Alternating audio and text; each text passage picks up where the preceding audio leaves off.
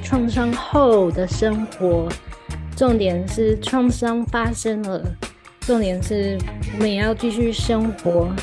重点是“后”这个字，创伤后的生活也可以过得很好。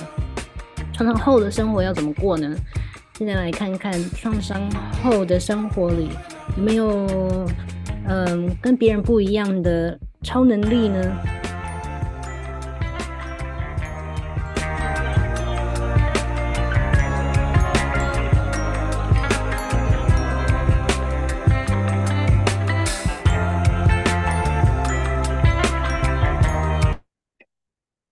？OK，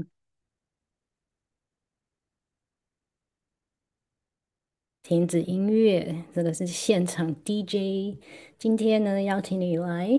嗯，思考一下。通常我们会觉得创伤就是一个生活里面很大的问题，需要解决掉，然后赶快复原，赶快复原，赶快忘记这一切，赶快回到。如果呃创伤不是成长期的时候。嗯，发生的话，想要回到创伤前的自己。那今天呢，邀请你来思考一下，创伤后有什么样子的超能力？是有一些的。那为了要了解这一切，我们可能要回到历史上，历史上的创伤人人口通常都从事什么样子的生活？在很多古老文化里面，古老的社会里面。担任嗯、像巫师啊，或者是那种与神沟通的这种祭司、巫师，嗯的族群的话，如果不是代代相传下来的那种制度的话，呃，有的时候，嗯，担任这些角色的人，通常都是在特别是童年的时候有受过非常非常。极大的创伤事件发生在他们的生活里面，有一些可能是一场非常大的疾病，发烧发了很多天，等等等等，或者是被闪电、被闪电、被雷劈到这样子，嗯，非常重大的一个事件，然后改造了这一个人，然后让他在他的社会里面有一个非常独特的。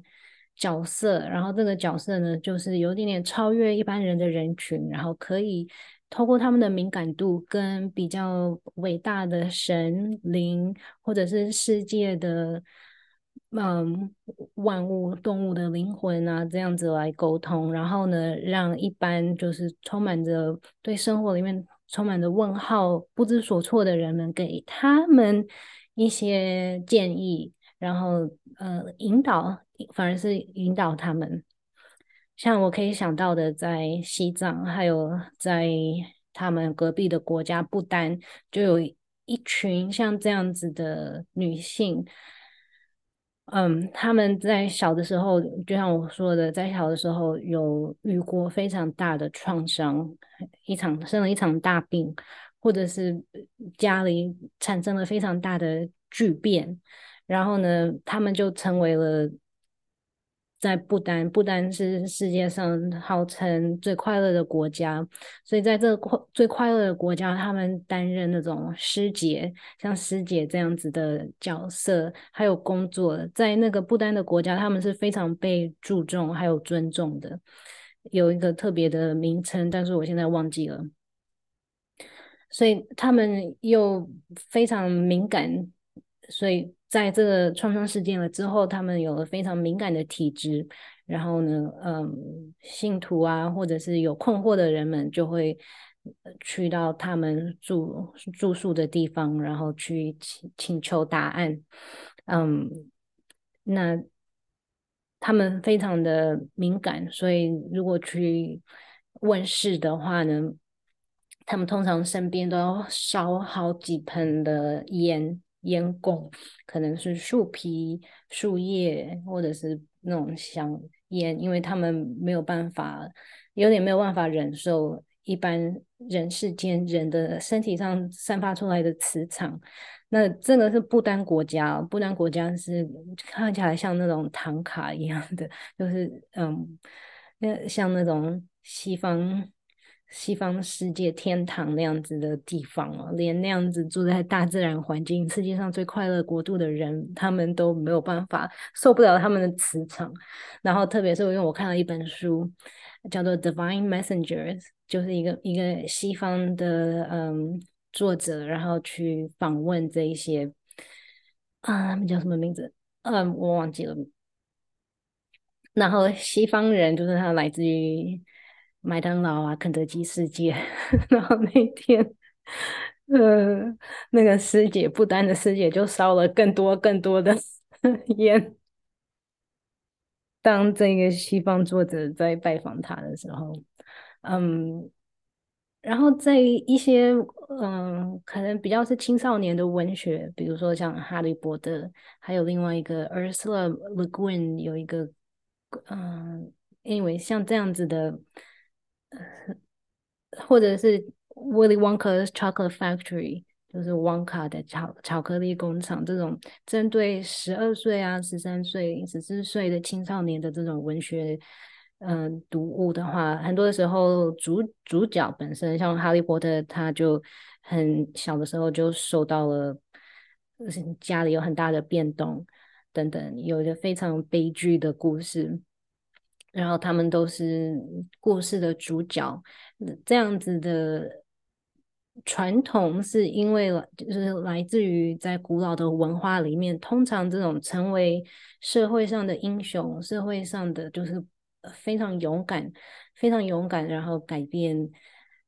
嗯、不是朝九晚五的这种样子的角色的人们，通常都是生命里面。发生了非常非常大的变动，A.K.A. 创伤，A.K.A. trauma，然后 A.K.A. 在世界现在的那种精神疾病手册里面可以诊断出来的，他们应该也可以 诊断出诊断出来很多很多的项目。那实际在脑神经科学里面，他们有发现，就是有过创伤经验。然后有创伤后遗症、创伤压力症的族群里面，他的脑部呃的同理心的部部位特别特别的发达。嗯，脑部的同理心，那像我是追求瑜伽、追求灵性、追求解脱的。呃，这样子的一个人，然后在许多许多不同传承、不同派别的瑜伽也好，或者是这种就是可以超超越这些这个世界的、得到解脱的这些嗯门派，他们都说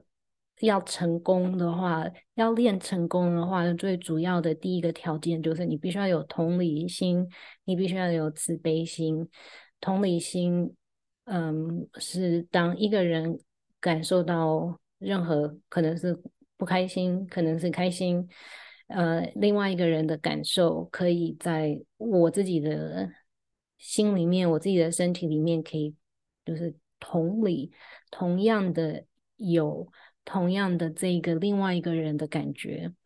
我可以不是只是懂哦，我是可以感受到他的开心。感受到他的不不开心，然后这个是为了为了提升，为了锻炼这个能力，就有好多好多的练习呀。所以创伤后的族群里面呢，就是参加那个实验里面的参加者。发现那些参加者的同理心大脑的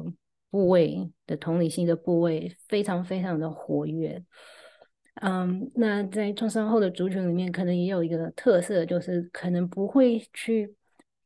在乎自己的遭遇，就是自己遭遇了什么事情啊，比较不容易说哦哇，那个事情真的很糟糕。嗯。发生在我身上的这些事情真的很糟糕，但是呢，他们非常可以去，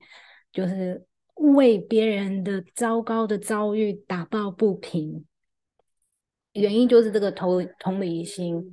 嗯，那你可能觉得我那只是投射或者是转移啊这样子，但是不是的，嗯，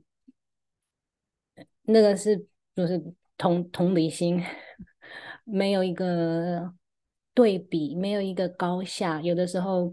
嗯、比如举一个这样子的例子好了，就是白人想要去非洲为非洲平民做一些什么事情，那他们有一种哦，我知道，我知道要怎么样子来拯救你们这样子的那种拯救者的心，所以跟那个的差别非常非常的大。有同理心，真的就是我知道你心里面的感受，我很好或者是很不好，然后因为这样子，因为我同理你的感受，我非常想要为你除掉。你心里面、你生活里面所有的不好的事情，然后我想要给你所有美好的事情，这样子，一样所以有一些这样子的超能力，同理心是一个，然后也有可能超能力，比如说读心、读心术嘛，就是有一种。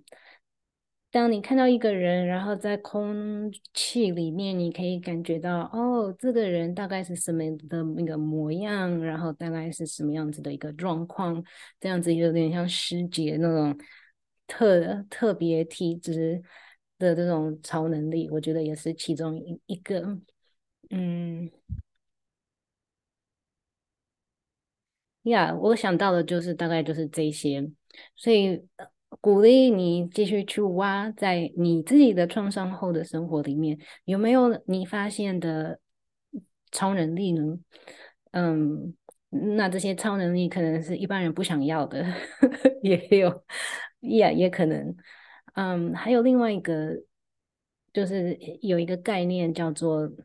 post-traumatic growth，post-traumatic growth，创伤后的成长。在一般人的生活里面，就是平平的度过一生的话，通常没有一种这样子的很大的机会，可以好像改造自己，然后成长，嗯，统合整理过去的经验，然后因为有这样子的经验，才变成更更厉害、更更棒的一个人。然后这也这些也是哈利波特这一辈的那种青少年的文学里面的非常。重要的一个主题，他们呃，那个 Joseph Campbell 称为这个叫做 Hero's Journey，英雄的旅程。嗯、当然就是有的时候会觉得啊，我已经创伤了，我还要成为英雄啊，然后骂脏话这样子，就是啊，还要这样做，呃，我就已经处理我的创伤后的生活就已经够累了，还要成为。还要还要再多加一个旅程，然后变成英雄。Well，那可能是你已经，可能已经有的时候，我想说，可能已经在英雄，已经就成为英雄了，只是还没有被人家辨 认出来。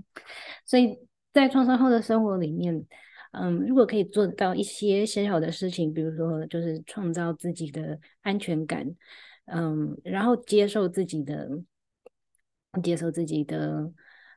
所有的部分，好的部分，不好的部分的话，是一个非常好的开始。然后这也是英英英雄的旅程的一部分，因为有的时候，呃，他们就是经历了创伤事件，然后出发了。像哈利波特就是去了那个火车站，然后呢，他接到那个信，然后去了火车站，然后他去学习了，学习了之后呢，然后开始打击恶魔。打击黑黑势力，然后呢，战胜了之后，回到一般的社会，一他原来的家族、社会、社群里面，成为英雄。这个就是英雄的旅程。所以，嗯，呀，那要想要成为英雄，可能压力也太大了，也就算了。但是呢，可以接受自己的。生活里面的好跟不好是一个非常好的开始，然后这也是很多很多人没有办法做到的，这也是一个超能力，超能力之一。那像我的瑜伽背景里面有很多，就是自己不好的东西都要把它丢掉，或者是不承认，那那也是某一种极端。因为鼓励你在你自己的生活里面挖出有什么样子的超能力呢？欢迎你跟我分享。Ok 然后记得在创伤后的生活里面也可以过得很好下一次见。